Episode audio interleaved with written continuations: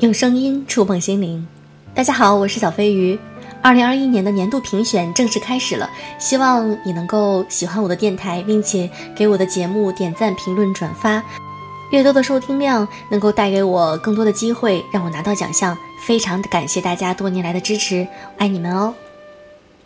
有的时候我们知道，婚姻里经常会说，嗯，七年之痒，平淡之中感受不到婚姻的那种温暖。但其实，通过一些小小的事情，我们就可以发现婚姻中有很多的小确幸。今天，我想和大家分享一篇文章，他爱不爱你，病一场就知道了。来自于作者小骨头。平时总觉得老公对我不够好，他早就不对我甜言蜜语了，也没有了恋爱时的小惊喜，一切平平淡淡。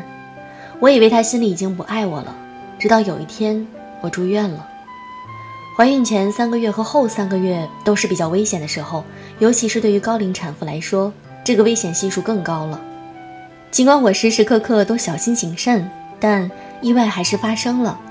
就在怀孕七个月的时候，一天凌晨羊水突然破了，当时我吓坏了，真是怕什么来什么，怎么办啊？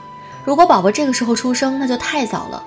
一瞬间，我被恐惧和害怕裹挟着，慌乱的六神无主。带着哭腔，我叫醒了睡梦中的老公。他一听说我羊水破了，立刻睡意全无，一边紧张地安慰我，一边给在医院上班的姐姐打电话，让姐姐在医院做好准备。北风呼啸的冬天，车子快速地开往医院。望着外面漆黑的夜，我更加紧张起来，眼泪无声地滑落。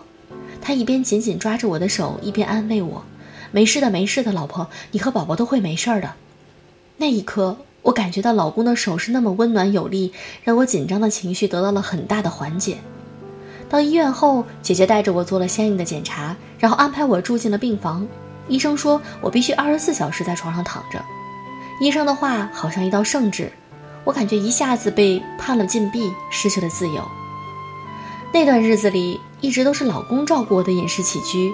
琐碎到一杯热水、一次洗脚、一瓶药、一顿饭，还要楼上楼下的跑去交费检查，但是他从来没有抱怨过、嫌弃过，反而时时安慰我，让我放轻松一点。要知道，平时在家里他可是连袜子都不洗的人啊，现在他能为我做这些，让我心里满满的感动。住院的日子一点也不好过，吃喝拉撒全部都要依靠老公。这些都还好，因为过于担心肚子里的孩子，我的脸上写满了焦虑。这些老公都看在眼里，他也想尽办法逗我开心，分散我的注意力。为此，他特意买了扑克牌陪我打牌。如果他输了，我就刮他鼻子；如果我输了，就耍赖，不想继续玩了。他一看我撅嘴，便故意让我赢，赢了我就会开心的笑。他温柔地摸摸我的头，说：“老婆，你终于笑了。”这些天你都眉头紧锁，我很担心你。说着说着，竟然红了眼眶。那一刻，我知道了，原来我一直都在他的心里。结婚十年，柴米油盐早就替代了风花雪月，但同时，爱情也已经慢慢转化成血浓于水的亲情。我们都变成了彼此生命中不可缺少的一部分。人们都说，医院是最能见证人情冷暖的地方。住在我隔壁床的产妇，因为生了女儿，打电话给妈妈哭诉，说她婆家都想要儿子，现在生了女孩，没有一个人去看她，甚至连关心的电话也没有人打。最不可思议的是，她老公竟然只在医院陪了一天，就说公司安排出差，不见了踪影。这个时候，产妇最需要的人不就是自己的老公吗？能有什么工作比自己的老婆孩子更重要的呢？最后还是产妇的妈妈过去照顾她，给她喂饭、擦洗刀口，帮她翻身，还要照顾哇哇大哭的婴儿。后来聊天的时候才知道，婆婆说腰疼其实就是借口，因为没能如愿给他们家生儿子，所以她不愿意来。我听了这话，忍不住想：十年看婆，十年看媳，现在婆婆不露面，老了是否也能不让儿媳照顾呢？刚生完孩子的女人是不能哭的，要不然眼睛会留下病根儿。可是隔壁床的新妈妈每天都哭，她说没想到自己的老公竟然在这个时候逃得无影无踪，这让她心寒。